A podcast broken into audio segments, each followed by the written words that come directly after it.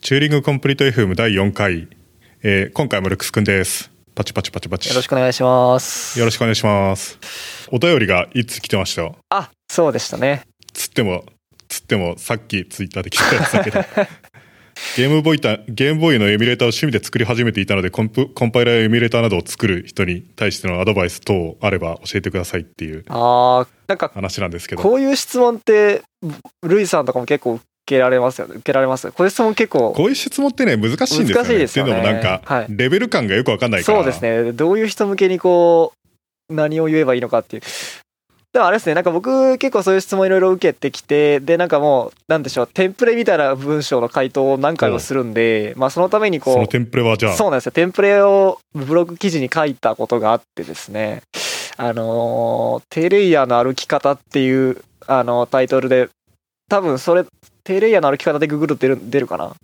僕のブログ記事が出てくるんで、そこにこう、なんでしょう、今節丁寧にテンプレが書いてあるんで、 ここれをやるそにれねは。見ましたよ僕あ、本当ですか。ありがとうございます。うん、あのあれルクス君全部読んでないですよねいや、いやよ読んだの定義にもよりますけど、まあ一応その一周した、して全部理解したって意味ではしてますけどね、大体。っていでう。もあれドラゴンブックとか入ったでしょあーすまあその、はい、一応「ドラゴンブック」も一周はしてるんですよあのーただ重点的に使ったのはあのーほぼ前半あの後半の並列処理がどうのこうのはなんか流し読み程度ですけどねあでも一応読んだんだあもちろん読んでますよそれはすごいねあまあであもんなまあ読んだってその文字を追ってある程度理解したぐらいのレベルですけどねへえそれそれは結構すごいなあーありがとうございますいやーでもなんかうんなんか読書が結構一時期趣味みたいなもんだったんでなんかいろいろ読み漁ってたりはしたんですけどねまあわかるけどね俺もタネンバウムの先 生の分散オペレーティングシステムとか立ち読みで読み通したことがあるぐらいだからな立ち読み っすそれめっちゃ通ったんじゃないですか本本屋とかにめっちゃ通うしめっちゃ手疲れるよねですよね。 めっちゃ重いですもん。重いから物理的に重いです よね。確かに。ああ、あいいので知すね。識は何の役にも立たなかったけどねえ、ディあの、ディ分散、あの、モダンじゃなくて分散の方ですか。なんモかモダンオペレーティングシステム。アメーバオペレーティングシステムみたいなやつ説明してるようなやつ。ああ、それは知らないですね。そんなんあるんであすとなんかビザンチン将軍問題みたいなやつとあか。あ。役に立ってるな。なんだかんで言って立ってあ、る。なってますか。 なんかアメーバオペレーティングシステムってなんかはい。本物の分散 OS みたいな感じのやつじゃなかったっけ知ってるなんかなるほど。アメーバって。なんかアメーバってなんかいいですね。ネーミングが。 なんか、すご いこう、分散って感じです。分散もやもやしてるっていうか感じなんだ。俺の記憶が確かならばアメーバというのは、はい。そもそもメモリ空間が全部で共有されてるんじゃないのかな。ああ。何かともしかしたら混同してるかもしれないけど。まあエクソカーネル的な。もあ、でエもク、ソカーネルってそうなの確かエクソカーネラそうだったようなじゃなかったような もう僕もだ記から憶がにはい20代とかはいはい PC があって、で、ま、まあ当時だから 4GB の仮想メモリ空間とか全部で共有されていて、あそういうことあそれはすいませんユニカあエクソカーネラ関係ないですねあなるほどはいはいで、そうするとさ、プログスプロセスマイグレーションとかすごい楽楽というか、概念としてはプロセスマイグレーションみたいな概念がすでに存在しないじゃん。そうですねなるほどはい単に向こうのプロセスで動いてたものをこっちの CPU で動かすことにしたらさ、それって単なる大きいサイマルティニュ、あその SMP そうですねそのプロセッサーみたいなもんだから単にそのページアウトページフォールトが発生すると向こうのページから読んできてこっちのプロセスこっちの CPU で動き始めるだけだからそうですねまあでかい SMP ですよねそうでかい SMP なんですそよだうでからすねそれそういうのが面白そういうのが盛んに研究されてたはずなんですよね昔はねああディタスネレバーブ先生とか、ディストリビューテッドシステムですうんえー真のディストリビュートシステムみたいな今はそういうのって全然流行んないでしょっていうのも、 まあそうですね OS 時代は Linux みたいな普通のそうですね普通の OS になっちゃってその上でなんか分散処理をするっていうのが普通になっちゃった からまあそれこそ世の中大半モノリシックで実際動いてるのケース多いですよね今時はそうそう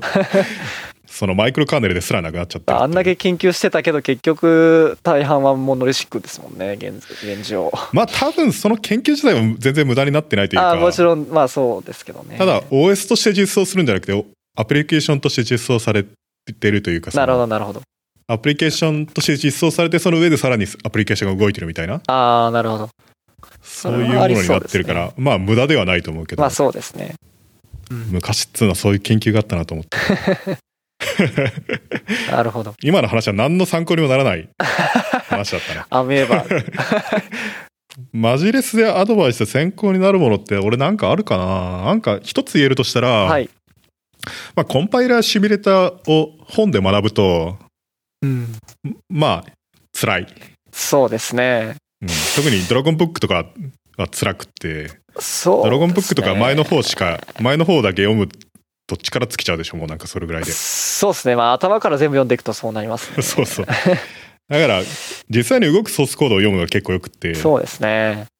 僕のおすすめは GOSH ですね。GOSH スキームというやつを、ああ、はいはいはいはい。河合志郎さんが書いたやつ。あーあれが非常に河合ソさんースコードがはい。綺麗なので、まあ結構そういうなんかスキームとかのそういうなんかリスプの処理系とか読むのはやっぱり勉強になるかもしれないですね。うん、まあ、リスプだからいいというよりは単に河合志郎さんのあそのコードなるがほいいという話なんだけど。ああ、なるほど、そうなんです。うん。うーんあと、そういうのって、まあ Go とかでもいいんだけどね。ただ、その、はい。全部入りな言語のいいところは何かっていうと、 はい。その、ライブラリが一通りついてくるでしょそうですね。だから、あれがいいんだよね。ああ、なるほど。その、コンテナとか、ツリーとか、はいなんかバランスツリーとか、はいはいはい。ハッシュテーブルとか、なんか、おおよそ自分で、っていうかそのコンピューターサイエンスの上のよく使われるデータ構造のカタログみたいなもんだから、うん、そうですね。まあ、だかそられの勉強にもなりますしね。それを勉強になる。実際に動いてることだし、確かに。まあ今の話がコンパイラーエミュレーターを作るのに参考になるかどうかはよくわかんないですけど。まあ、とりあえずなんか簡単なコードを読ん読みつつ、わからない部分は、情報が不足した部分は本で補うみたいなうん方が、まあ僕もそうですね、そっちの方がいいかなっていう。エミュレーターはエミュレーターで、エミュレーターと特有の問題があると思いますけどね。例えばあ、ードキュメントがどうとか、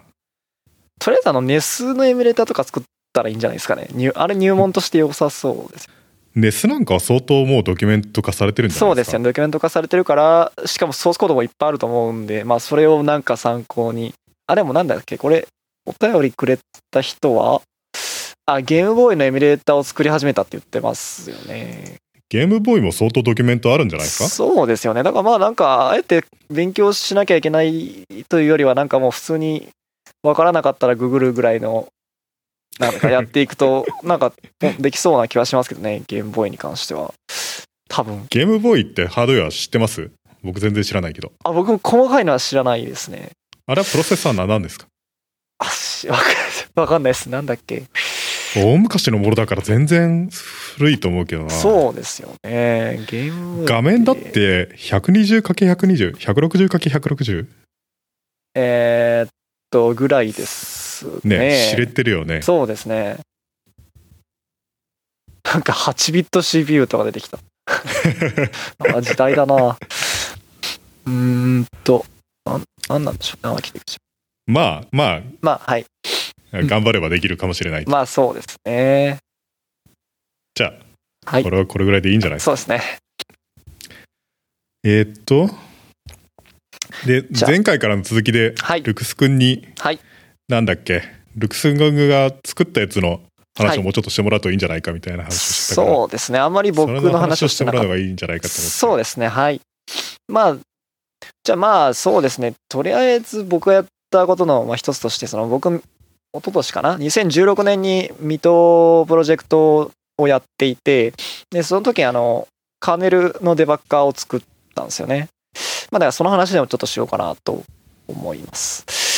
水戸ってあれでしょ、はいあのスーパークリエイター認定もらったんでしょまあそうですね、一応。あれはどれぐらい難しいんですかああ、いや、なんかでも、な、えっと、僕の年がめ、なんか過去最高におスパークリ認定が多かったらしくて、多分ほうさ、えっと、ちょっと要出点ですけど、3分の1ぐらいは確かスパークリはもらってたんで、別にそれ自体はそんな、なんかめっちゃ難しいわけではなく、なんかどちらかというと、事前にその PM、プロジェクトマネージャーに提案してた、その自分の目標をさらに上回った成果を出していれば、まあ、それなりにこう、スパクリ認定がもらいやすいっていう。だからまあ、あらかじめ目標を低くしておくと、それはスパクリになりやすいっていうのはあるかもしれないですけど、まあでももちろんその、こまあ、ある程度技術的な難易度とかも見てるんでしょうけど、まあ、 3分の1は多いですね。まあ、結構多いですよ。なんか、なんかあの、そう一人だけ、二人だけとかそんなんじゃないんで、まあ、そうなんあ、だ。そうですね。で、えっと、それでカーネルデバッカーを作った。そうですね。で、えっと、まあ、僕が作ったのは、その、あの、従来のその、カーネル、なんでしょう、ドライバーとか、カーネルのデバッグって、あの、なんでしょう、GDB とか KGDB みたいな、こう、ああいういわゆる割とトラディショナルなデバッグ扱って、あた、なんかやってたんですけど、まあ、それじゃあまりにも不便だよねってことで、そのトレーサーみたいなの作ったんですよね。あの、例えばドライバー書いて、でシステムが落ち落ちるとでも実はその落ちるまでの間の動作をトレースしてくれていてななんで落ちたかっていうのを逆逆戻りしてなんていうんですかこう遡ってその落ちたポイントから戻っていってログを見れるみたいなものを作った感じですかねカーネルのなんか、こういう話の流れで全然申し訳ないんですけど、はい僕全然デバッカー使わないんですよね。あ使わないんですかうん、なんか使い方もよく知らないし。 えでもあそうかうカーネルプログラムとか書かれるんですかルイスさんはいやいや、書かないです。ああなるほどユーザーユ系ーザーランドプログラムを僕、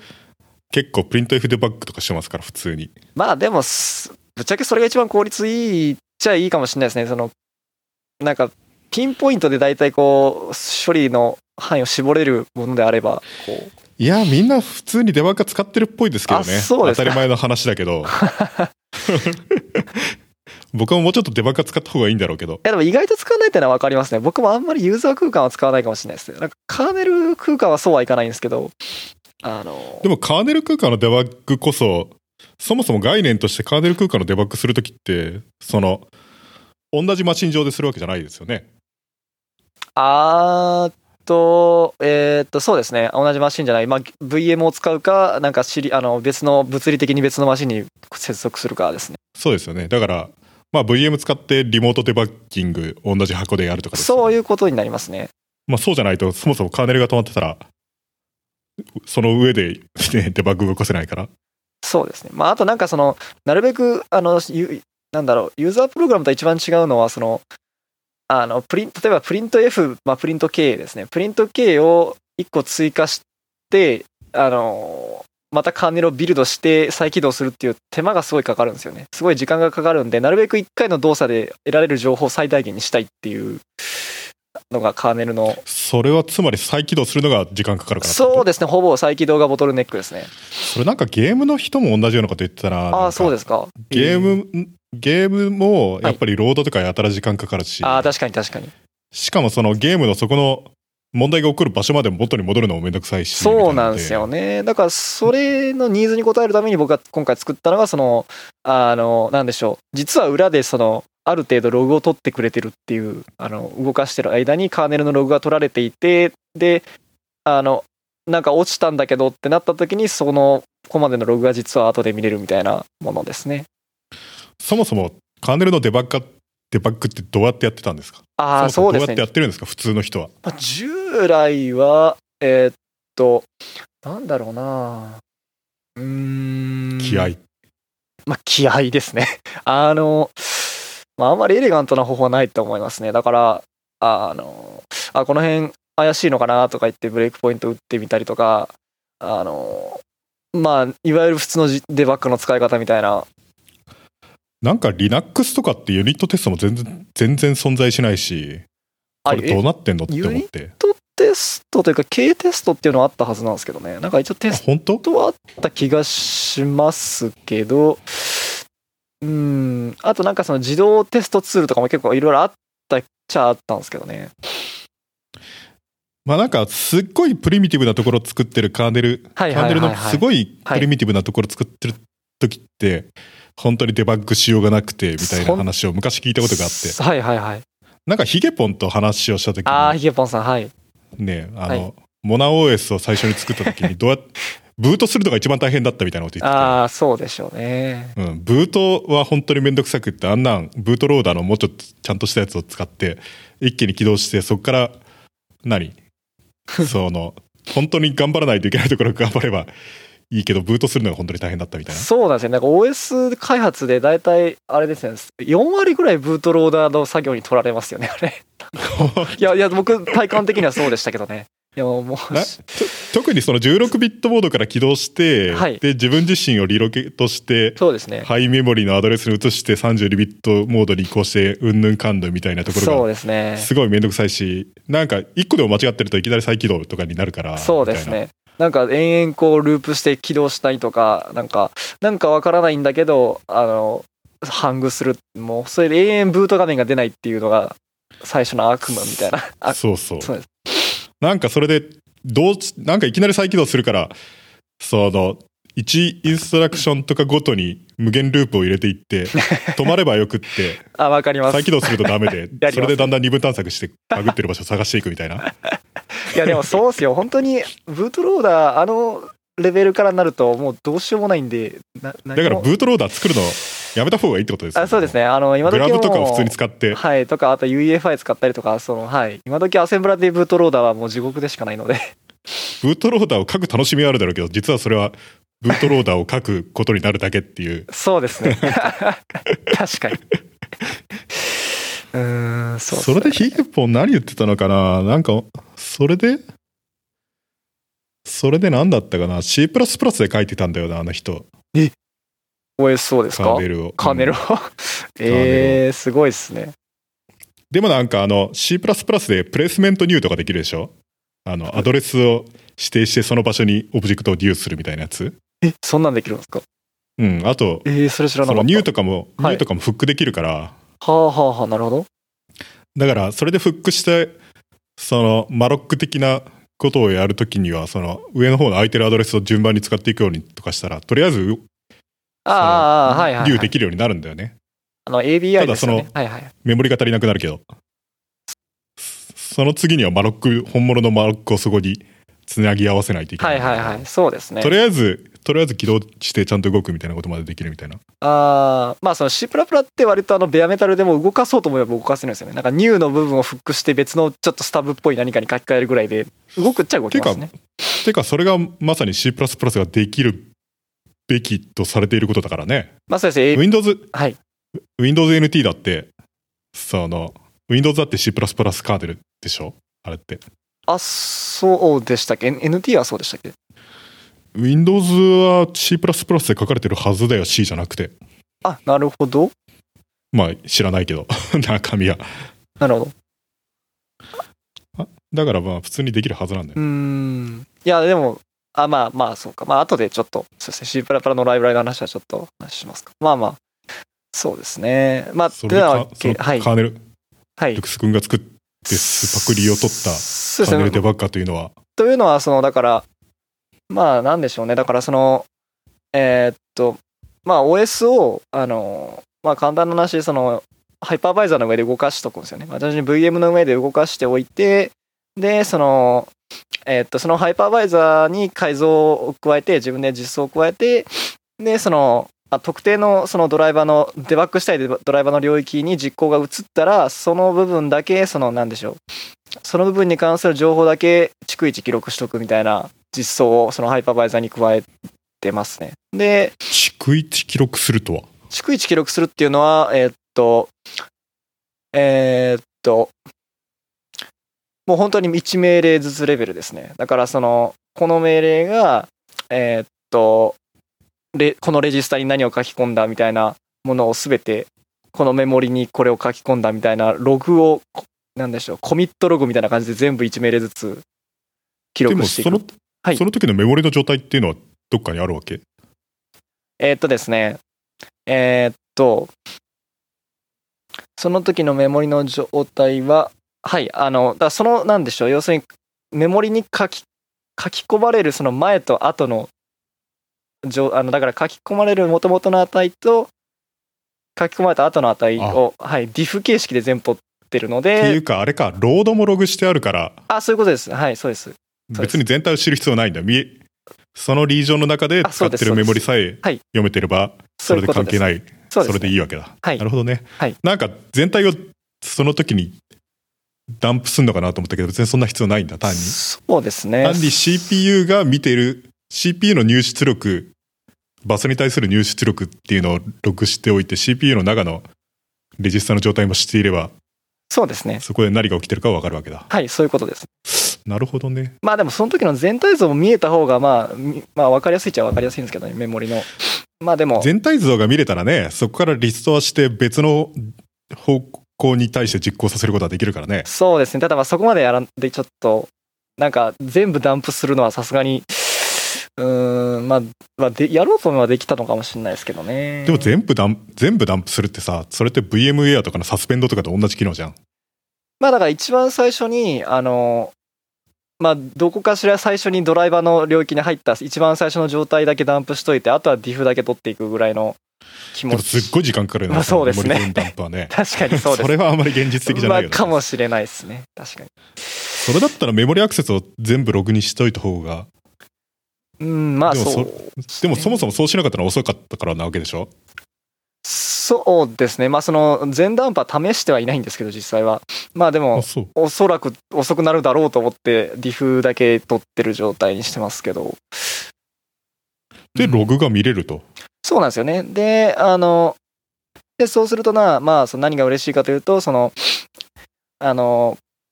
要するにリバースデバッキングができるんですよね。だから、あの、えーっと、ブレ、あの、デバッカーのネクストでこう1命令ずつ進んでいくのの逆に1命令ずつ戻していくみたいなのを、そのカーネルデバッカーでできるようになるんですよね。だから、例えばここで落ちましたよって言ったら、その、そこまで落ちた、その、そこまでの命令の全記録を見て、で1命令戻すって言ったらその1個前の命令で書き換わったやつを元に戻しそのレジスタとかメモリの値を元に戻してっていうふうにこう1個ずつ戻していくっていうでまあ遡れるみたいなで、はいユーザーインターフェースはどうなってるの自分で書いえたっの、とあえっとですねこれはあのジョージ・ホッツがあの作ったあのキーラっていうすなんかそそれはユーザー空間向けのそういう全く同じシステムがあって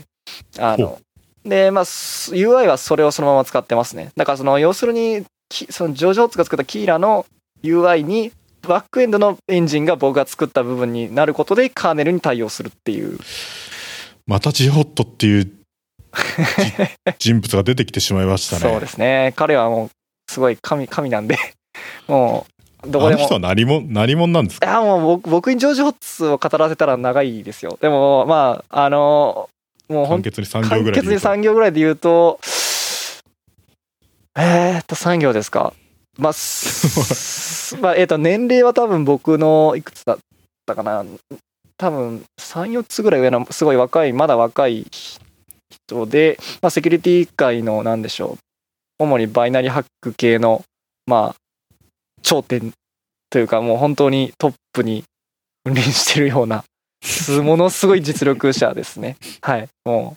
うなんかまあぼ僕らの近い年齢の層だと多分もう上の方にいる人だと思いますねっ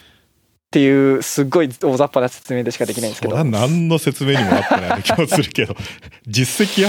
実績ですかで3行じゃ無理なんですけどまあとりあえず簡単に言うとでもあの iPhone のまずジェルブレイクを世界で初めてやった人ですねあのー脱獄ですねだから脱獄っていうのは iPhone の脱獄っていうのは最初に初めて高3の時かな高校生の時にやったっ ていうあの人が脱獄したやつって iPhone と iPhone とアンあれプレイステーショ Android ンで訴えられたもう上々ツですねえすごいよねだから iPhone と Android と p l a y s t 3と Chromebook とあとまあまあそうですねまあハードウェア的な意味だとそうですねあとはあそうかまあいろいろありプまレすねスプレステだってあれでしょなんかもうプレステはハックしないって宣制約してそう ですねソニーとの訴訟を取り下げてもら取っりた下んげでしょそうですそうです まあ実際もうやめてますからね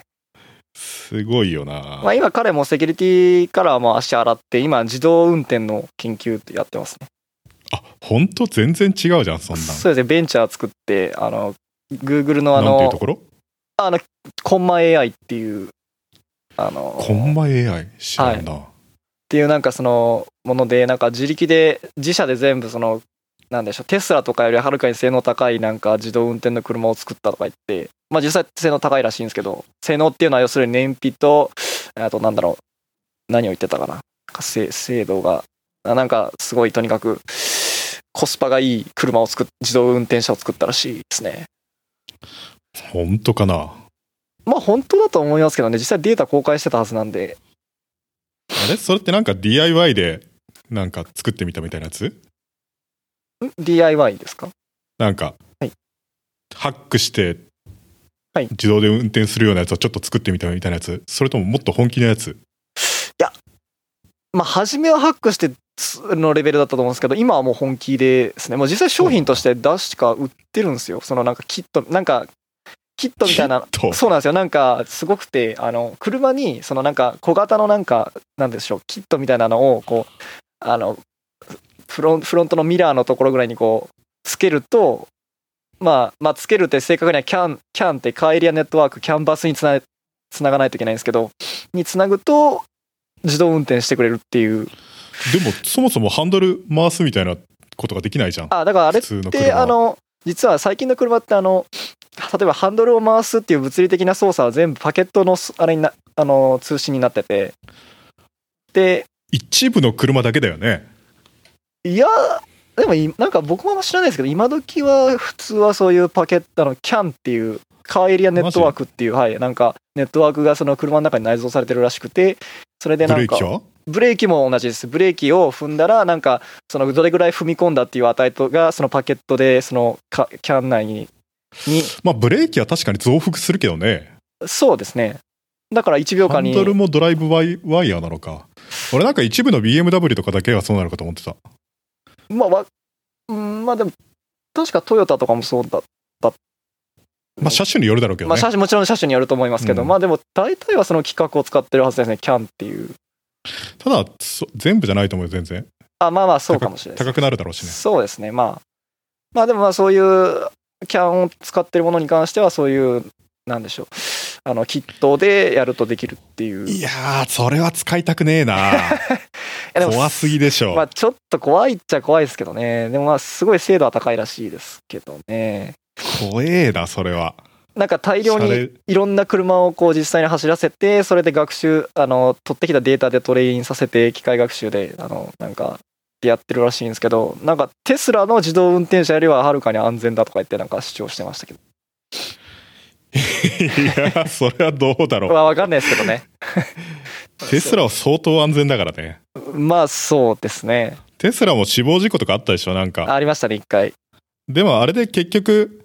そのアメリカ政府のき連邦政府の機関が調査した結果やっぱり人間よりは安全だっていうことになったんだよね結論としてあ、そうでしたっけうんあーまあまあ、それだはから確率的にはそうかもしれないですね、実際。まあ別に本当に事故をゼロにするっていう話じゃないからねまあゼロが理想だけどまあ、人間よりミスしなかったら、まあ、それはそれでいいんじゃないかっていう気はしますけどね。あと車ってどう絶対に下げられない事故もあるし、そうですね。うん、隣の人がいきなり突っ込んできたりしたら余計もないし確かに。まあ自動運転か自動運転はすごいホットな分野でものすごいお金が注ぎ込まれてるからそうですね。うーんまあなんかまあ、めっちゃリッチになる他にって言っもありそうてましたけどね、上場発は。まあすでになってるのかもしいれやない、でも、あんまうまくいってないっぽいです、やっぱり。あの、あんま売れてない。 あそうーん、そうですね。やっぱり、まあ、テクニカルにはすごいんですけど、やっぱりブランディング力的にやっぱり市場に出すとやっぱり難しいみたいというか別にその自動運転で今儲かってる会社は別に一個もないけどそれは別にいいんその会社のバリエーションが問題だからああ、なるほど。だからテクノロジーを作って、はい1000億円で大きい会社に売るみたいなああ、そういうことできればお金持ちになれるじゃんなるほど。でも、あ、多分、ジョージ・ホッツ、プライド的にそういうことやらなさそうな、 なんか、あの、後付け後付けキットで財をなすがわかんないですけど、 そのつもりらしいですね、本人は。それショートタームでしか儲けらんないでしょだってあー自動運転が全部の車についちゃったら後付け切ってもしょうがないし確かに。 そらそうですね。でなんだっけあジーオホットの話かそうですね、ジオホットの話ですね。ジオホットやべえなといや、そのなんかどれ、本当にすごくて、その、彼、ハックはもちろんもういろんなガジェット死ぬほどハックしてるし、ブラウザとかももうなんかめっちゃハックしまくってるんですけど、まあ、それはすごいとして、その僕が今回、そのカーネルデバッカで参考にしたキーラもすごいよくて、結構よくできていて、彼、その QM をすなんかすごいちゃんと理解してて、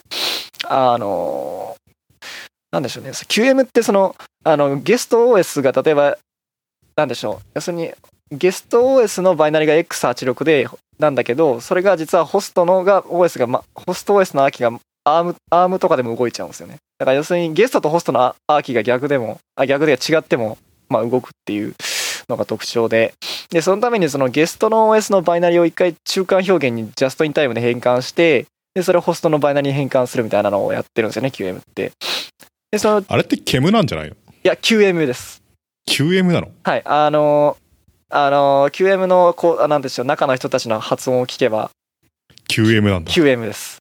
僕も最初 KEM かなって思ってたんですけど QM ねです。はい。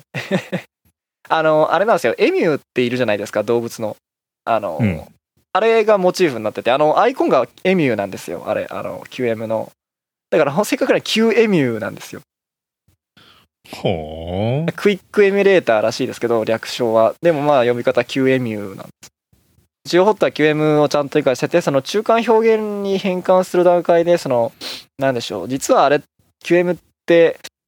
あの、例えばゲストの X86 のレジスタの、例えば RAX っていうレジスタは、ホスト側では、そのなんだろう、あの、RAX っていうのをあらかじめどっかのメモリに確保しといて、そのメモリへのアクセスに変換されるんですよね。だからレジスなんかだから実際例えばやりそうなのはアームのレジスタに代わりに割り当てるみたいなことをするのかなと思っていたら、まあ、実はそうではなくてなんか専用のレジスタ用領域みたいなのがあって、まあ、そこにアクセスするっていうものなんですよね。でジョージ・ホッツはそこまでちゃんと解析してでそのなんでしょうあのこのレジスタに何が書き込まれたっていうじょあのそのふあの情報を記録するときにちゃんとそのメモリ領域を見ることでなんでしょうそのメモリ領域のリージョンだけ見とくことで、その、あの、なんでしょう、レジスタのその、ゲストのレジスタの読み書きの記録をちゃんと取ってるみたいな仕組みを自分で作ってますね。とか、なんか結構その、なんでしょう、ある種、ちゃんとした、そういうベースの、なんだろう、知識というか、あの、そういうものがあって、あの、きちっとものを作っている感じがすごい良くて、なんか、あまさにハックハックって感じだなっていうなんか、なんだろう。うん、なんか、すごいいいんすよね。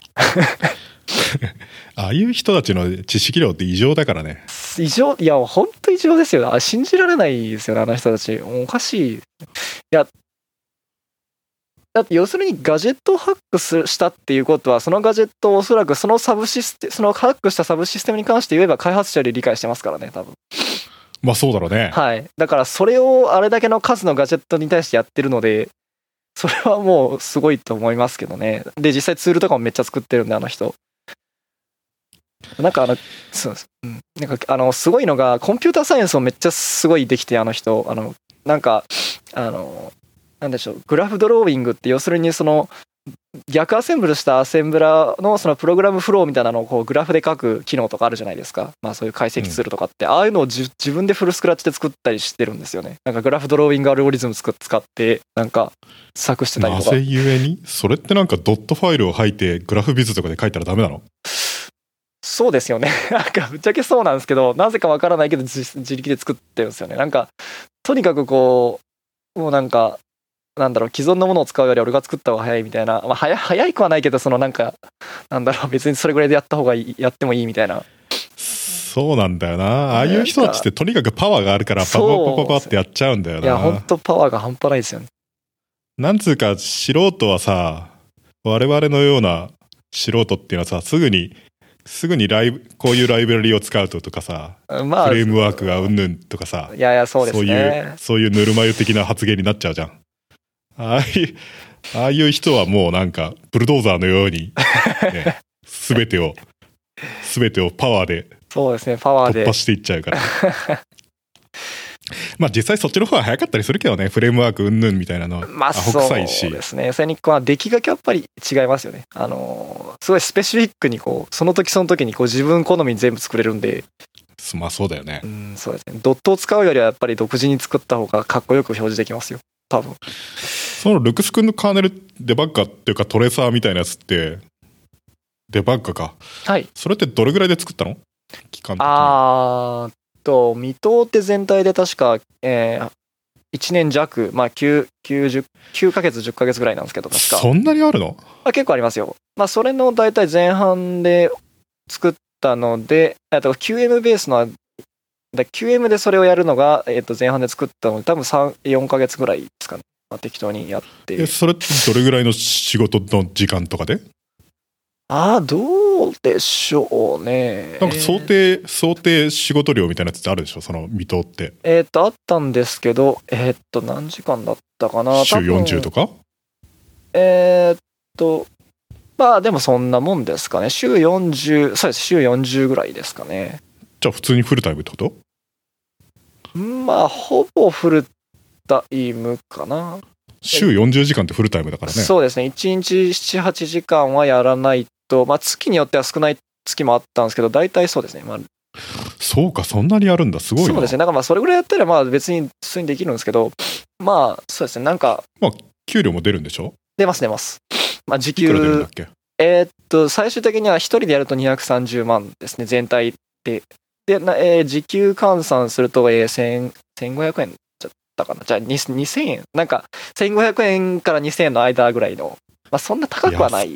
安くねえかってまあ、正直安いですけどね。マジでそんなんでさ、はいルックス君とか、はい仕事してもらえるんだったら俺が発注したい わいやいやいやいや、そら、うーん。こことかよくわかんないから解析してほしいん だけど時給3500円払うから、 マジっすか。全然そっちの方が悪いですね。それとかどうなんだろうと思ってそういえば最近思ったんだけどな、何がですか仕事がオープンソースでしょはいはいはい。ああ、だなかるらほど。バイト的なだのから自ば自分の自腹で人にお金を払って仕事を手伝ってもらうのは大丈夫なのかどうかっていうのをちょっと考えてみてさああ、別に、あ、どうなるんでしょうね、そのいや辺。会社的にねそうですね、会社的にどうなるんですか そうそうね、難しいですね。あこれなんかよくわかんねえから手伝ってもらうおうみたいなので、お金払って人にやってもらうっていうの はん。なんかその、普通にプルリクちょっと出してよとかいう言う、言うだけならいいんですけど、お金払うってなると、なんか、ちょっとなんか大丈夫なんですかね。なんか絡みそうですよね。なんか。やばそうだよねうーん、そうですよね。確認した方が良さそうです。いやまあ何の話だっ けじゃあ結構結構時間かかってるって話か、まあそうですね、結構かけてますね。ね何が大変なのああ、まあやっぱり QM の改造、あの、あの QM でそれやったんですけど、最初、QM の改造が死ぬほど辛いですね。あのーまあ結局その、中間表現に逐次、ジャストインタイムでコンパイルしてうんぬんみたいな話なんで、そこに、例えばその、例えば、なんでしょう、あの、余計な、余計なというか自分用の余分な命令を途中で差し込むみたいな、ふインストラメントするみたいなことをやってたので、だから例えばロード命令の前後に、その、きロあのなんでしょうそういうのを記録するフフック関数のコールをコール命令で呼ぶ命令をこう前後に入れるとかあのそういうことをやらないといけなくてそれが意外と大変でしたねなんか一筋縄ではいかないそれってさそのじっとじゃなくてさそのインタープリトモードみたいなやつってないのあーさすがですねそれはあるんですよあの実はキーラもキーラジョージ・ホッツのキーラはそのインタープリタモードを使ってるんですよねその中間表現をそのまま実行するみたいなモードがそ QM っちにのは方が楽だよねそうなんですけど、ただ、ゲスト OS 全体をインタープリタで動作させるなんてことをすると、全くもって動かないというか、遅すぎて起動もしないみたいな。どれぐらい100倍遅いとか測ってすらないですけど、でも多分100倍以上遅いんじゃないですかね。あの、もう永遠に起動が始まらないっていう。なるほどねだからやっぱりそのバイナリートランスレーションの方が意外と早いので、バイナリトランスレーションだとどれぐらい23倍とかまあネイ、いやでもそれで10も倍ぐらい10倍以上、いやもっとですね、ネイティブに対して多分3、40倍は遅いですね、それでも。あそんなに遅くなるんだそうですね。あ、3、40倍言い過ぎかな。まあ、まあ、でも10、20倍ぐらいは遅かったはず。ままあやり方によると思うけどねあ、そうですね。ただ、QM ってやっぱり汎用性を割と意識してるので、いろんなアーキテクチャの組み合わせでも動くようにしてるので、そういうところも、まあ、遅さの原因にもなってると思いますけど。まあね、そういうのって速さを追跡、追求しつつ、ハッキーなことをやろうと思うと超大変だからな。そうですね。それはそうです。でこの C++ ライブラリー色というのはなんかこれはあのこ QM のそれが完成してあと後半何やってたかというとその QM じゃ遅すぎるんであのバイナリートランスレーションでも遅いんであのタイプ1のハイパーバイザー使って作り直し作り直したっていうかまあもう一パターンとして作ったんですよね。でタイプ1のハイパーバイザーっていうのはまあ、具体的にはビットバイザーっていうあの日本国産の東京大学の人が作ってるあの国産の国産国産ハイパーバイザーががあってあのゲスト OS が1個しか動作しないようにしてあるしてないようにしてあるというか要するにあらゆるハイパーバイザーの機能を最低限まで絞って絞る代わりにコード量をめっちゃ減らしてある、まあ、シンプルなものなんですよね。なるほどでまあそのそれを使ってそのあのゲスト OS の監視を QM じゃなくてそのビットバイザーでやろうとしたんですよね。でその時にまあそれはビットバイザーでやるのはすぐできたんであのその後まあ時間余ってでなんかそのなんでしょうあのそれ僕が作ってる解析フレームワークの類似品って大体 C++ でプラグインとかかけたんかけるものが多くてでじゃあ僕のもそうしようかなと思ってそのタイプ1ハイパーバイザーに C++ ライブラリを移植してみようかなと思ってなんとなくしたんえですそれはどういうことその VM、はいハイパーバイザー上ハイパーバイザーの中で C++ を使いたいってそうそういうことでです、はい、要するにめんどくさそそううだねめっちゃめんどくさいですねえらいことになりましたね なんかもう完全に若気の至りだったんですまあそ のあのまあどんなもんかなと思ってちょっと試してみたんですけど実際やっぱりその C ブラブラって、まあ、ニューとかデリートぐらいはすぐ動くんですけどあの一番めんどくさいのが例外処理が死ぬほどめんどくさくて、うんあのトライキャッチがありえないぐらいしんどいんですよね。あのあれってまあルイさん多分ご存知だと思うんですけどトライキャッチってあれうあのななんでしょうコンパイルしたらあの ABI 的にこうなんか何でしたっけえっとなんとかスローなんとかみたいなこう関数呼び出しに変わってでそのトライに対応するキャッチのあのハンドラーをドワーフ形式で入ってるあのセクションから探すみたいななんかめんどくさい処理をしてるんですよね裏で。そうなんだよねあれまあいくつか ABI あるけどね普通の普通のそう SJ ななんだったっけなんとかって言われてるやつは、はいそのドワーフっぽいやつを、はい完全にドワーフと完全に一致してるわけじゃないと思うけどドワーフっぽいやつを使って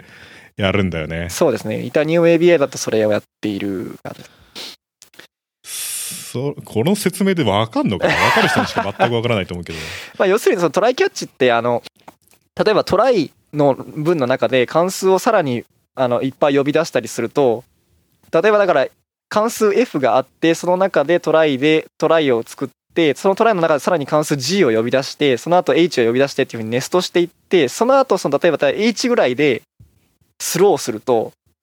H ぐらいで例外を発生すると最終的にまた戻っていって F のキャッチに戻らないといけないんですよねっていうその ねそうそうっていうようなダイナミック環境でねそうですねだからすごい一気にこうネストされた環境から一番外側に戻るみたいなことをしないといけないのでそうするとスタックの状態とかを全部巻き戻さないといけないんですよねだから意外とそういうやることがまあ例外処理って多くてまあそういうのをなんでしょう裏でどういうふうに再現してるかっていう話ですね今してるのはその ITNM ABI だとその自分の今実行してるところのインストラクションポイントからはい何を実行してるかっていうのは分かるはずだからそこを起点にして巻き戻していくっていうやつだよねああそうあそうですね確かそうですそれだけがやイーズスのやり方じゃないよね例えばそのセットジャンプロングジャンプみたいにしといてスタック上にレコードを積んどいてでそのそのスローするときにはそのスタック上に積まれた情報を元に抜けるみたいなああ確かに確そかにういうやつもあり得るけど、それだと、それだとあれなんだよね。そのトライをしたときに、その、セットジャンプするのと同じように、スタック上にレジスタダンプしたりとかして、その、元に戻れるようにするから、だからトライが遅くなるんだよね。あそうですね結局情報をキャッチは早くなるけど。そうですよね結局まあ一緒になる大体一緒ですよね その最終的にパフォーマンスとかだかはら、トライが、トライが遅くなるのがいいか、キャッチが遅くなるのがいいかみたいな。あ、スローが遅くなるのがいいかみたいな。で、スローってあんまり行われないから。あ大体の場合トライキャッチとかでその中で例外って投げられるのは例外的なケースだからーまあ確かにそりゃそうですよねだからスローでなるべくスローでたくさんやることにしてトライとかはゼロコストにするっていう実装が今一般的なんだあよね、そうなんですねうんへえなのでトライって実際にコストが発生しないじゃんそうですね多分その代わりスローされた時にどっからスローされたかっていうのでうんいろいろ突き止めてスタックを巻き戻していくっていうなるほどなるほどでも、スロー、キャッチはサポートしなくてもいいんじゃないのいや、それがですね、あの、僕もそう思ったんですけど、なんか、あの、どうしても大気外脱出みたいなのをしないといけないプログラムが、あの、あって、な例えばなんでだったかなあ、思い出した。あの、なんでしょう、そのビットバイザーベースの解析ツールに、僕はその自動解析、えー自動解析機能みたいなのをつけようとしたんですね。そのちょ前の FM でもちょっと言ったんですけど、シンボリックエグゼキューションっていうなんか、プログラムのパスをバーってこう、逐次的に網羅的に、あの、まあ、見ていくみたいな技術を実装しようとして、それをどうしてもやりたかったんですよね。で、それをやろうとすると、あの、あるパスを通っていって、実行していったときに、例えば、あ、このパスは違うわと思って戻るときに、ちょうどその、なんでしょう。一気にその、なんでしょう。4つぐらい前のその分岐になった起点に戻りたいってなったときに、ちょうどそのトライキャッチを使って、要するにそこです、そのなんでしょう。戻りたい時点でスロー、例外を投げてやって戻るっていう処理が一般的なやり方なんですよね。まあ、他にもいろいろやり方あると思うんですけど、まあ、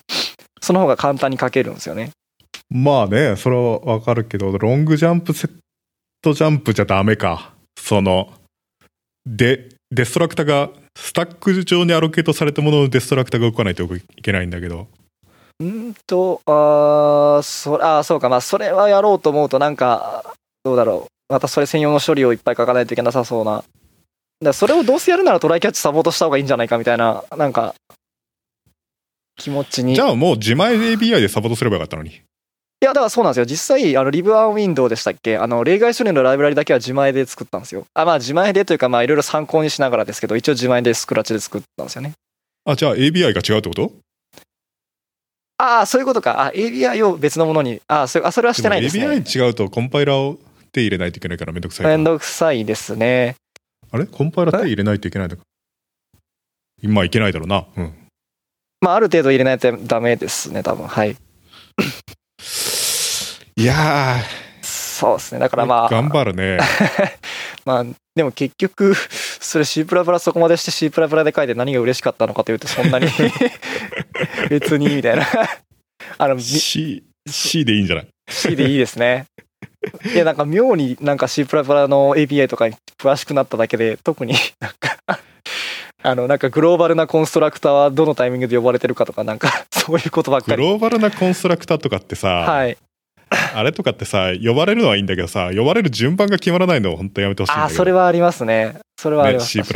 て。はい、そうですね。あれ、あの、実際中身見てみると、普通に4分で適当に回してるだけですよね。なんかコールバ、あそうので、しょローカルインニット関数でしたっけなんかなんかあの、コンストラクターを全部呼んでいくみたいな関数があって、最初に。で、なんか、イニットとかフィニーセクションに入ってるやつそのうですそうポでイすンターを順番に実行していくだけね。 その順その順番っていうのが本当に適当なんですよね、 あれは。なんか、あれは、あれは一応、一個のコンパイレーションユニットの中では、はい一個の CPP ファイルの中では、はいその上から下に、あー順番に実行されるはずなんだよねもちろそうですね。だからオブジェクトファイル単位ではそうですね。うん、グローバル変数がたくさん書いてあって、で、コンストラクターが順番に走るって言ったら上から順番に走るんだけど、まあ、リンクされた順番に依存するので、あれは適当に決まるんだよね。まあ、それはしょうがないですけどね。そこまで順番を維持するっていうのもなんか、コストがまと た。ころが Go とかでは一応グローバルなコンストラクターとかってグローバル変数の初期化ってちゃんとその依存関係を満たすように実行されるんだよね。あ、それはもしかしてあれですか前おっしゃってたなんかリンカでバイナリ生成みたいなところとちょっと関係があわるからん。そうなのかも。だからそれをでができるからいやでもどうだろうそれができるから何なんだろう別に C++ でもできるとは思う確かけにそうど、ですねリロケーションを辿っていけば。そうですよね確かにうんその依存関係を考慮してグローバル変数を初期化してくんないとめんどくさいんですよね。あーその別に手動で初期化しないといけなくなっちゃうでしょ。そうですねあれがめんどくさいんだよね確かにいやー、まあよかったんじゃないですか C++ に詳しくなれて。いやーそうなんですよでなんかミドの成果発表会とかでもなんか C プライドなんかなんか移植しましたっつったらえ今なんつったみたいななん かえみたいな何を言っているんだお前はみたいな反応されてまあまあそれはそれでこうネタになったのでまあよかったんですけどねそういうこと言うと俺 C++ ってもうずっと書いてるけど、ここ5年以上はメイン言語として。例外使ってないからね。あマジっすか意外と使わない、 LLVM って例外禁止だから。そうなんですか LLVM クランはもちろん例外サポートしてるけど、クランとか LLVM 時代は例外禁止で書かれてるから。あ、そうなんですか。それなんでですかそれ真の C++ プロは例外を使わない。え、そういうもんなんですか へえ。真 C++ コンパイラー書いてる人たちは例外を使わずに書いてるから。へえ。え、な、なんでですか例外使ったら負けなんですかなんか、それってなんででしょ例外使うとプログラムが分かりにくくなるからじゃないうあー、なるほど。 まあ、そう言われてみればそうですけど。 まあ確かに、本当にそれこそどこのキャッチに戻るか分かんないですからね。スローしても。なんか。まあ、別に僕も例外好きじゃないけどね。まあ、なるほど。そもそも例外ってそんなに使いたいかって、そんなに使いたいかって気がするけど。まあ確かにそうですね。僕も実際あんま使ったことないですね。プログラムがさ、難しくなるじゃん。まあそうですね。本当にだってすごい突然、しそうですね。素人っぽい発言だけどさ、やっぱ例外。まあ制御が著しく戻りますから ね。突然。特にさ、プログラムが書いてある通りに進まなくなっちゃうじゃん。そうですね。ね、リターンしないところでいきなり抜けちゃうからさ、そうですね。確かに。そういうの嫌だなと思って。うーん。すごい素朴な意見だけど。 あと、なんか C++ は特に難しいでしょ特にメモリ管理とかはい。の関係とかあったりとかして、例えばはいコンストラクターからはい、コンストラクターではスローするかもしれないものは使えないとか、あー、はいはいはい。そんなんあった気がします。中途半端にコンストラクトされたものが残っちゃうとあれだとか、はいはいはいはいはい。あ、そういうす制ご約があるのか。うん、あ、めんいろんな微妙なやつがあるんだよね。いやーめんどくさいですね。確かに言われてみれば。でも例えばあらゆるニューってスローする可能性があるんだよね。あ、そうなんですかあ、まあ、それ入は力した時にメモリが確保できなかったみ確たいな。保確保できなかったらうー。んで、その例外安全な行動を書くっていうのはすごい難しくって。はいはいはい。で、なんかすごい難しいんだけど、どういうふうに書けばいいかっていうのはいろんなノウハウがあり、その自分の行動っていうのを例外安全に書くことはできないわけじゃないんだけど、なるほど。でもそんなことに頭使う必要なくねっていう、確かに。もっと、まもっあと素朴な行動書こうよっていう。そうですよね。で例 外、実際どうなんでしょうね。なんか、使って、などういうケースで嬉しいのか、いまいち僕もわかんないですけどね、正直。 Java とかはなんか時代背景もあってあれでしょ例外とかやたら使われてるじゃんあ、はいはいはい。なんかファイルがオープンできなかったら下手すると例外みたいなそういうあああいうエクセプションみたいノリな、ですぐ出ますよね。確かに。れってなんか、AB、API として例外を使うみたいな本当に例外とかじゃなくてか返り値の一種としてそうですね。ねちょっと想定しなかったらすぐに例外みたいなはいはいはい。そうです。ああいうのとかってちょっと古いなと思ってやっぱああ。時代ま的にあ確かに。そうですね。 Go とかなんて例外アンチ例外で作られてるでしょへえ、あ、そうなんですか Go って例外ないもんねまあ、公文的にはないと思いますね。確かなかったです。うんなんかす一応なんかアボートする的なやつはあってうーん、あ、そうなんそれをキャッチすることもできるから、あ、そうでしたっけえーロングジャンプとセットジャンプ的なことはできないわけじゃないんだけど、なるほど。でも基本的には Go って全くそういうことはしないんだよね。ああ、なるほど。 Go は代わりに何やるかっていうと、なんか、その、失敗するかもしれないやつっていうのは必ず失敗を値でかえ、値として返すことにしていて、へえ。失敗を与えとして、はい。だから単に例外とい、例外的な状況っていうのは単に返り値で表されるみたいな。うーん例な外るほをど投げるとかじゃなくて。いかにも資源語っぽいですね、 そこは。うん、C 言語っ ぽい。ただ Go は、Go はその、すタッチの返り値が書けるから、そこのところはまだマシで、ん 何の返り値ですかたあ、タッチ、あ、タタッッチチ。はいはいはい。なるほど。マルチプルリターンバリューでいけるから、はいはいはいはい。だから、その、本来の返り値、ああ、なるカほンど。マ、カンマエラーみたいなあ、。リザルトとエラーみたいな。そう。で、エあーラーっていうところにし、その、なんか値が埋まってればエラーが返ってきてはいいたみたいなので、はいはいはい。だから Go ってさ、なんか何かをやって、if エラー、リターンエラーみたいな、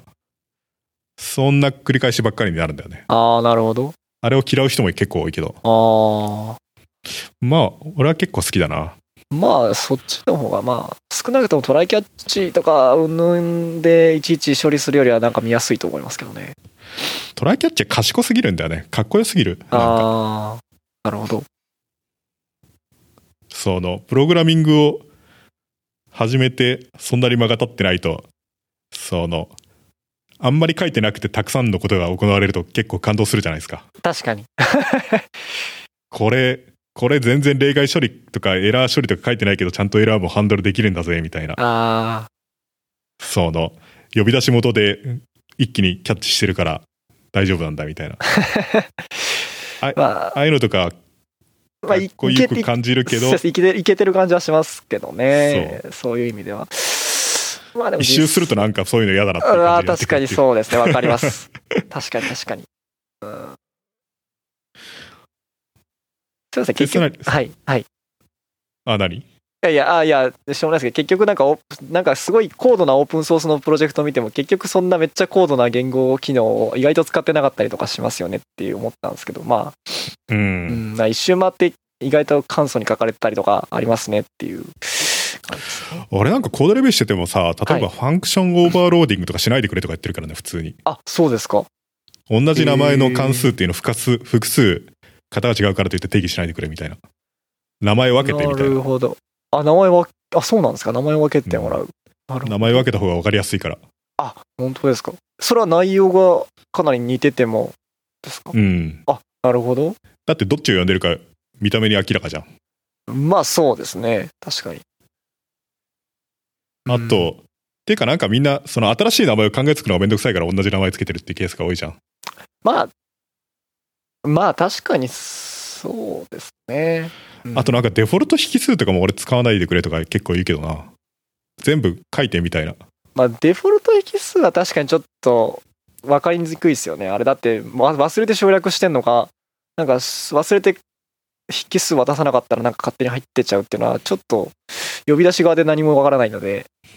うんなんか特にデフォルト引数とかって誰かが新しくなんか機能を足してパッチを書いてくるときに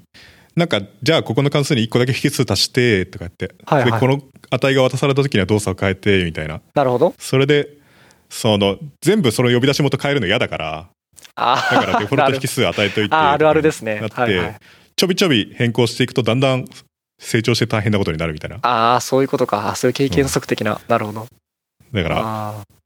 いやーってなんか初めっから書くとしたらこういうふうにはしないよねみたいなーあー、なるほど。だから継ぎ足しのコードになるんじゃなくて初めから書いたような感じでああ、なるほど。そういう意味では俺あんまり C++ がの機能というのは好きじゃないのかもしれないああ。こんなに使ってるのに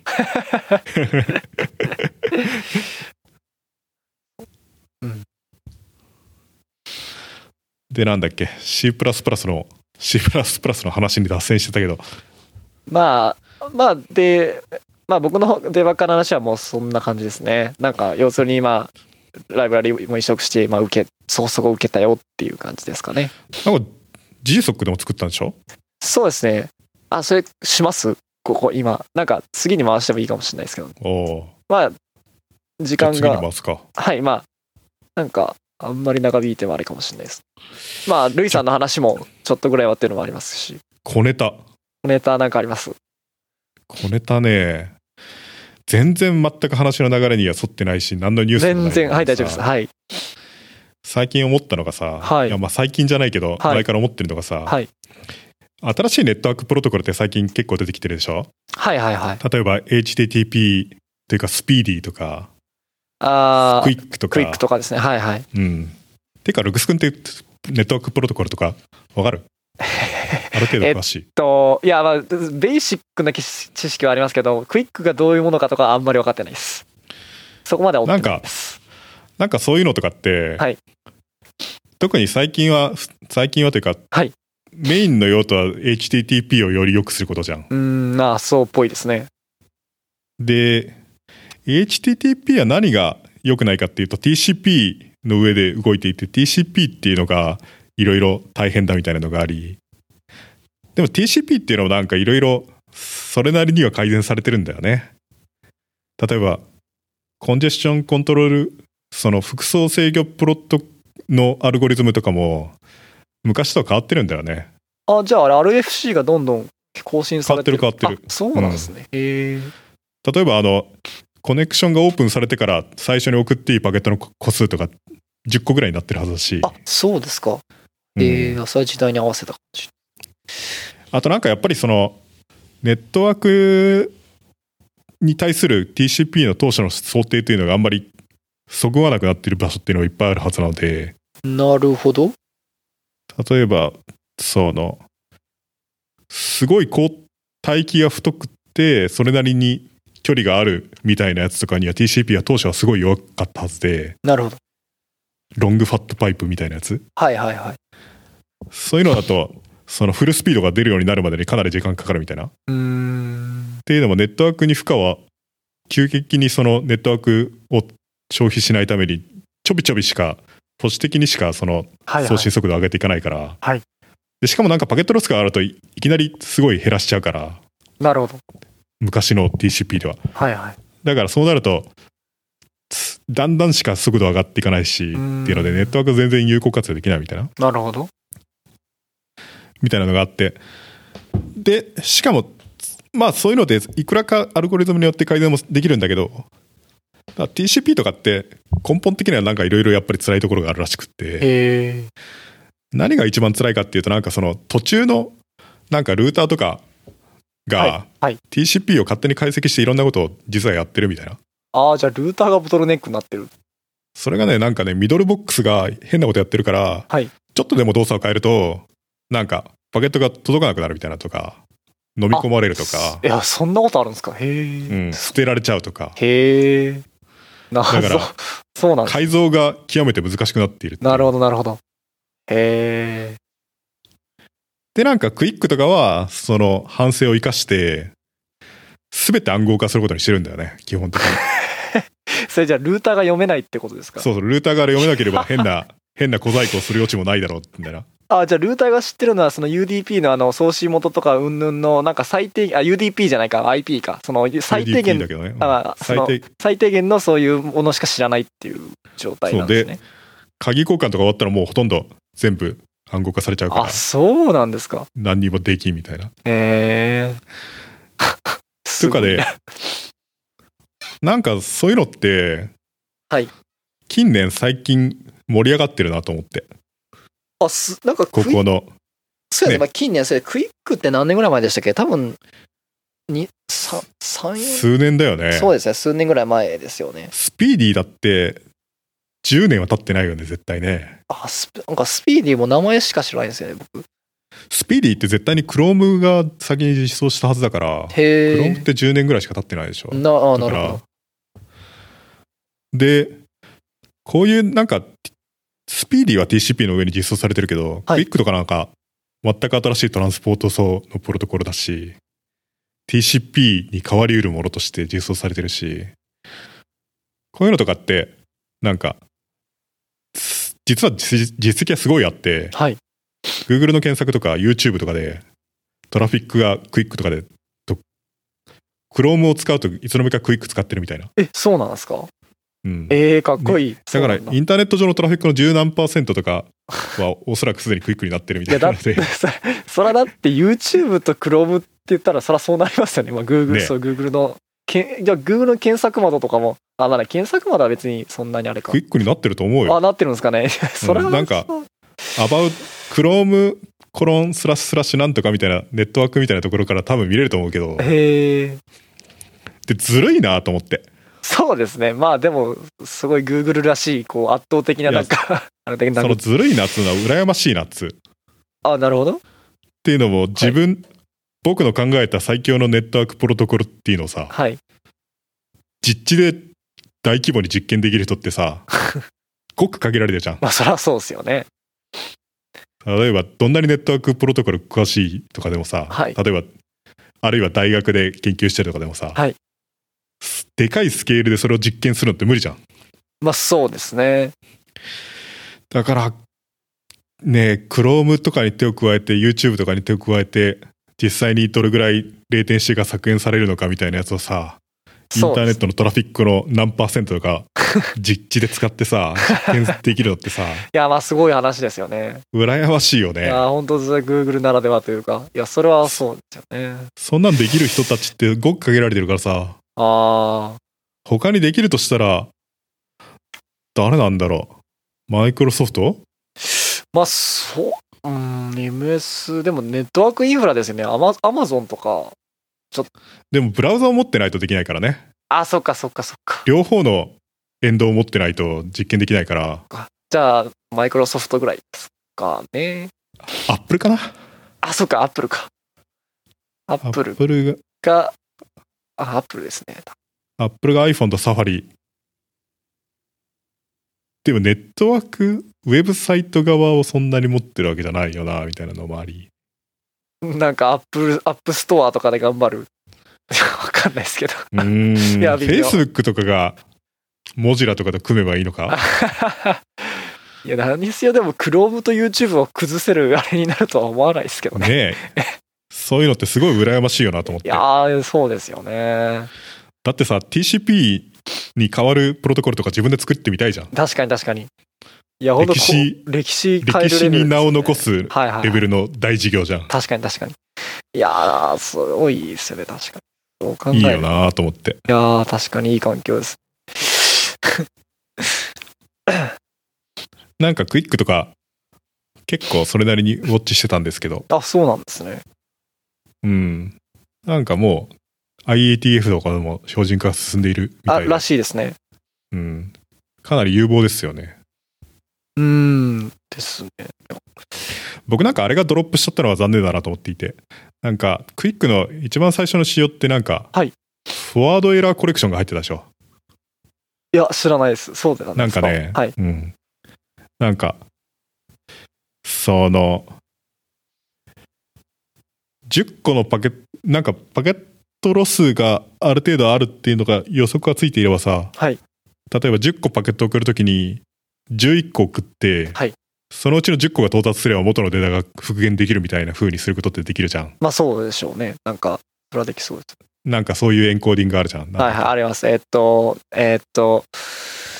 はハフマン、ハフマンじゃない、えハミンあれー、あハミング、まあいいやまあなんかその辺ですね。ハフマンかハミングかなんかその辺。まあ1個増やすだけだったら簡単でさそうですね、はい。 XOR すればいいからそうですね、はい。うん、全部のデータを XOR したやつを最後に送っとけば1個なくなってもえぜもう全部の XOR したやつっていうのがその結果に失われたものになってるはずだからそうですね。だから1個だけ増やすっていうのは簡単なんだよねですね。でそのパケットがロスしたらさ今のネットワークプロトコルってパケットをロスしたっていうのを通知してそれにより再送してもらってはいはいはい。でそれで埋めるっていう風になってるからそうですね、はい。そのレイテンシーが大きい場合っていうのは特にどうしても待ちが発生したわけじゃん。はいはい。でそのあらかじめ余分なデータを送っておくことによりんデータがなくなっても大丈夫にするみたいな。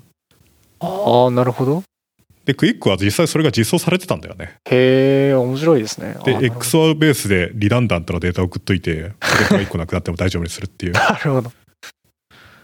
ただこれがなんか実際には微妙に遅くなるみたいな結果にん終わったらしく、へえ、そうですか。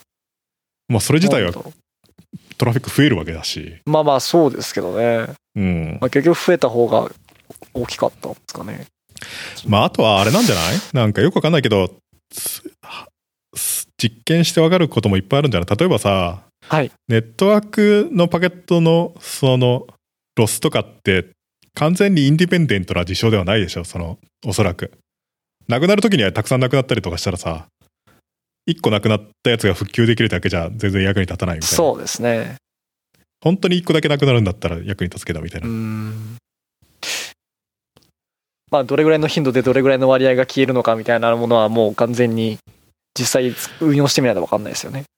で、運用してみた結果、それはもう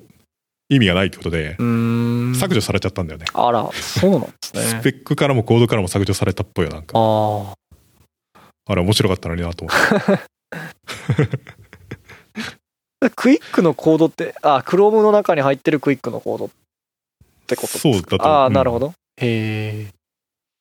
そんなんさ実験してさ、はい調整とかしてみたいじゃ んえ。したいですね、確かに。いいようんいいよねそういういや、のいいですね。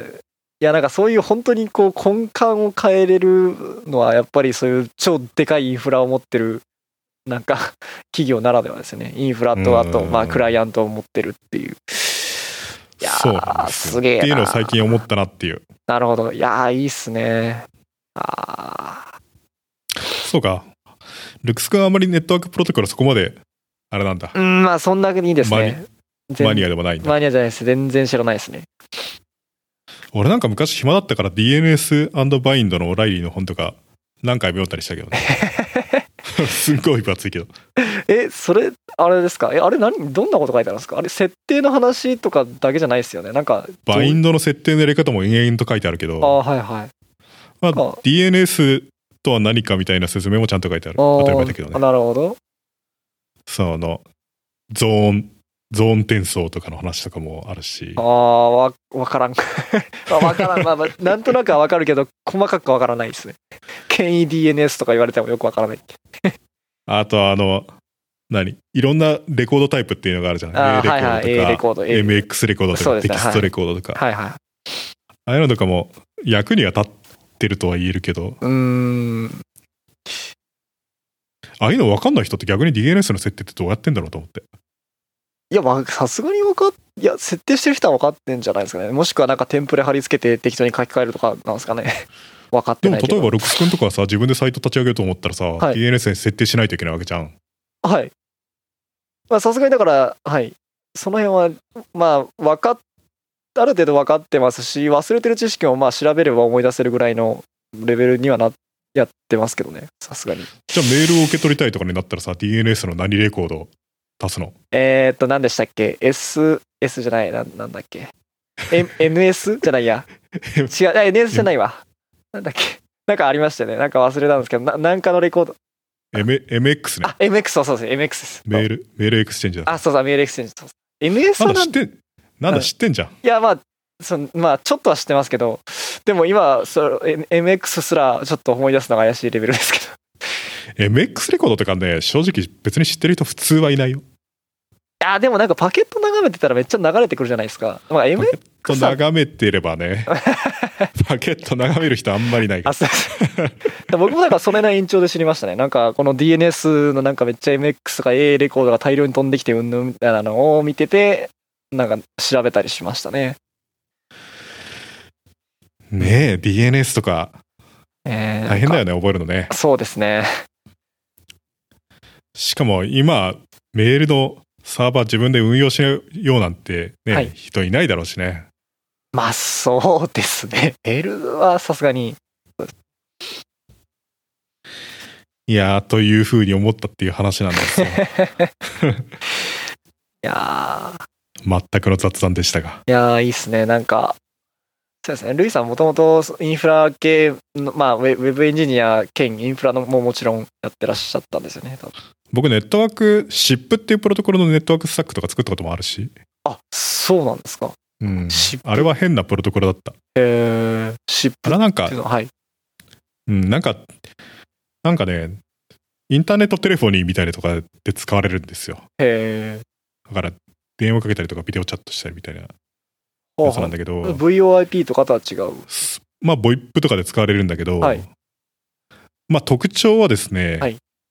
オーバーエンジニアリングなんですよね。というと、オーバーエンジニアリング。 なるほど。当時はいの RFC で最長だったはずなんですよね。それが策定された時に、あ、その、な、な、文章がってことですか中身そのが。 RFC の長さが。そうなんですか。うん、RFC 史上最、最高に長 い RFC だったはずなんですよね。それをルイさん全部実装されたんですか、まあ、全部とい全う部か。じゃないけど、まあしかも曖昧なんですよ、なんか。あ、そうなんですか。そんだけ書いといて曖昧なんですか。そんな書いといて曖昧だ な。それひなんかね、今から思うとダメなプロトコルでした。あんな、あんなのをデザインしたのは本当にデザイナー、いや、なんかわかる気がするけど、ああいうのデザインしてはいけないなっていう気持ちになって。なるほど。なんかね、UDP ベースなんですよ、そもそも。えそこはすでに腐ってるんだけど。 なんか TCP、特に昔は TCP のオープンが遅いと思われていたので、ー、はあ、なるほど。なので TCP、その、3パケットやり取りするでしょ。そうですね、SYN。はい。で電話がかかってきたりとした時に TCP のコネクションをオープンしてそこから何かを通知したりするとそれだけで 0. 数秒とかうん費やして遅いみたいな、なる1ほど秒とか費やして遅いみたいなはいで UDP で通知すれば早いみたいななるほどでも TCP オープンしとけよって感じじゃないですかそんなんねただ昔は TCP オープンしっぱなしっていう概のがあんまり普通に行われていなかったのでおそらくそんなこステートレスというかコネクションレスというかなんかもうちょっとこう最初からつなぎっぱなしでコネクション貼っとけばいい良さそうに見今えまだすけとどね TCP ずっとオープンしっぱなしでサーバー側も1万とか以上 TCP のコネクション持ってるとか普通に全く何の支障もなくハンドルできるけど昔は多分そんなにスケールしなかったんですよね TCP のうん実装自体がなるほどで UDP を使ってやだから最初とか最初とかは自分で実装しないといけなくってええその返事がなかったらエクスポネンシャルにバックオフしながらそのだんだん再送間隔を長くしつつ再送するみたいなえ非常に面倒なんですよねえなるほど TCP みたいなやつを自分で実装しないといけないってことじゃないですかああそうですねなんかそれよりもはるかにめんどくさそうですけどねでまあ TCP 実装するよりは全然楽だと思うけどああそうですかでしかも UDP だからなんかそのナットボックスを取らないとかはいはいはいあとなんかねパケット自体もテキストフォーマットなんですよへへへ UDP なのにええなんかね HTTP ヘッダーみたいになっていてえええああなるほどなるほど UDP なのになんかえ謎ですねそうなんですなんかねはあいろいろ辛いんですよ UDP にプレインテキストが載って UDP にプレインテキストおもむろが載っにおもむろにて飛んでいく そうそうあいやそれ大丈夫かなそのプロトコル 面白いですねこんなに凝らなくてもいいのになと思 ってなるほどいやー、まあ、す今でも使われてないことはないと思いますけどね、あのプロトコルね。えー、じゃあそんなところで。はいじゃあ今回はそんな感じで、うん。はいじゃあまた、バイバイ。はいお疲れ様でしたはーいはーい